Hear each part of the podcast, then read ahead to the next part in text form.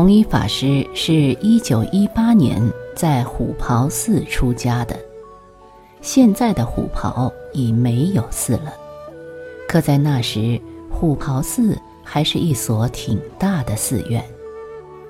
虎跑寺始建于唐元和十四年，曾是南北两大寺院之一。据说建寺之初苦于无水。开山僧人萌生了迁寺的念头。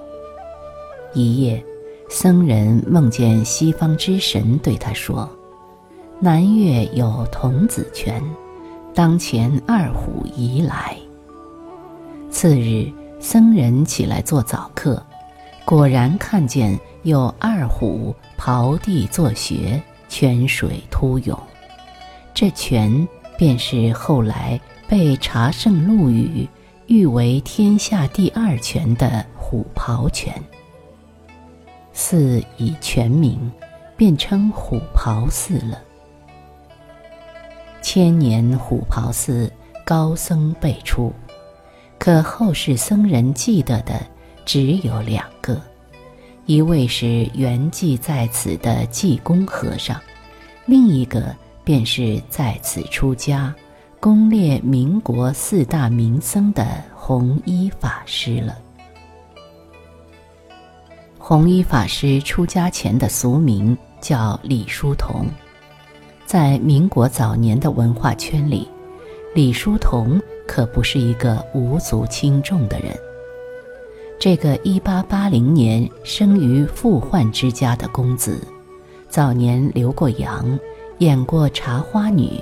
也画过裸女，习过西洋音乐，写过歌词，而其古典诗词，用门生丰子恺的话来说，更是为晚清诸家所望尘莫及。从晚清到民国，李叔同都是这样一个新文化的主将，近现代艺术的先驱。当他一九一八年突然在杭州的虎跑寺出家时，听说过他的人都以为是个玩笑，而事实上，他的出家两年前便有些端倪了。一九一六年的五月，李叔同从日本杂志上读到一则断食的报道，声称能治百病。当时被神经衰弱困扰的浙江省第一师范学校教员李叔同跃跃欲试。待到十一月，学校放寒假，他便一个人跑到清静的虎跑寺住了半个多月。这次断食可说是李叔同出家的静音，因为此后他便发心吃素了。也许在俗时名声太大，是声色犬马过来的，所以当时各种猜测都有。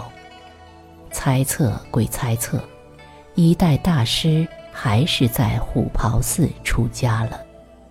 后来的许多文献写到了，一九一八年旧历七月十三日的那个清晨，在他们的叙述中。李叔同撑着一把油纸伞，向细雨中的虎跑寺行去，而校工文玉挑了行李跟在后面。不过，和李叔同关系最紧密的门生丰子恺回忆说，那个有雨的清晨，是他和两位同学把恩师送到虎跑寺的。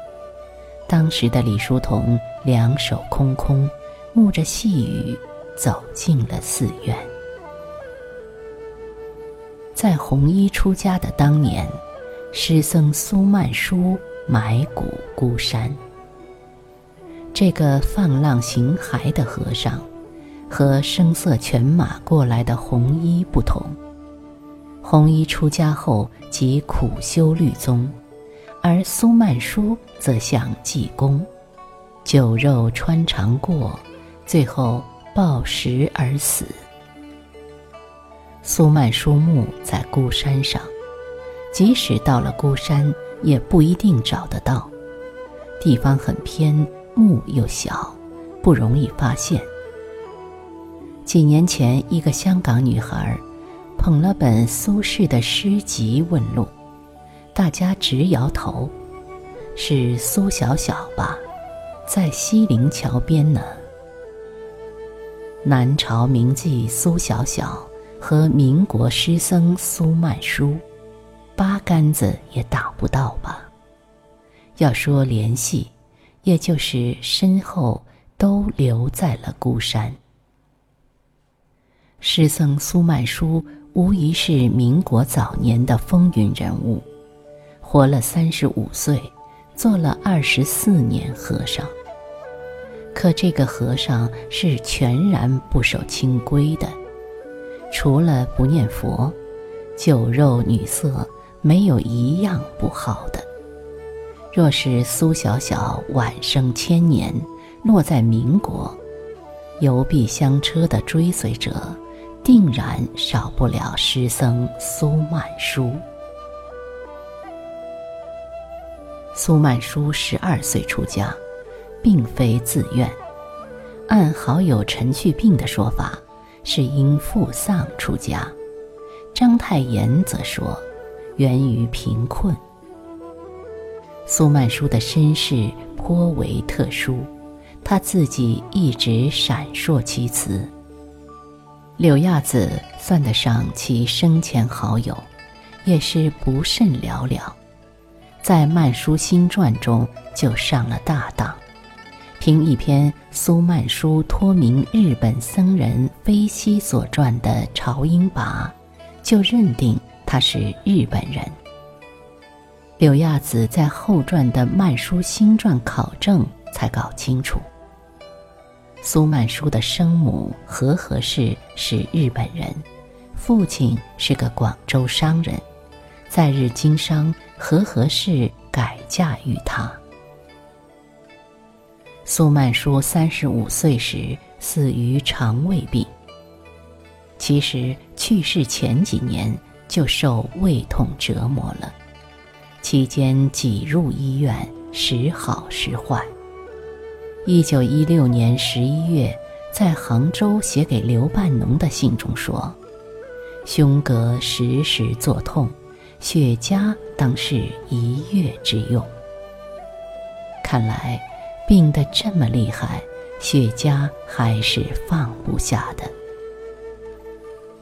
苏曼殊的贪吃可和财名相符，没钱买糖，就把自己的金牙敲下来，一糖而食。有一次生吃鲍鱼，直到腹痛不已。曼殊的贪吃无度，曾是时人的笑柄，唯独陈独秀不以为然。其实是他的自杀政策。他眼见举世污浊，厌恶的心肠很热烈，但又找不到其他出路，于是便乱吃乱喝起来，以求速死。这种说法难辨真假。苏曼殊虽在佛门，却是最看不破红尘的。和民国的政治要人苏曼殊多有交往。一九一七年养病沪上时，就住过孙中山家，后来又被蒋介石接去住到府上。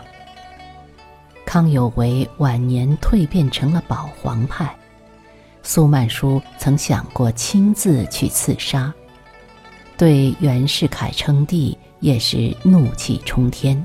连夜草写了讨袁檄文。苏曼殊以诗僧名士，芒鞋破波，放浪形骸，似乎是一幅标准像了。可他在民国年间写的爱情小说，当时颇为有名，而他的翻译与严复、林纾齐名。是晚清三大翻译家之一。西湖的美景与寺院密不可分，过去的千余年中，也许僧人是最懂得欣赏风景的。他们的庵堂寺观，总选在风景佳处。西湖边过去有几百座寺院，正是一个例证。寺院林立，高僧云集。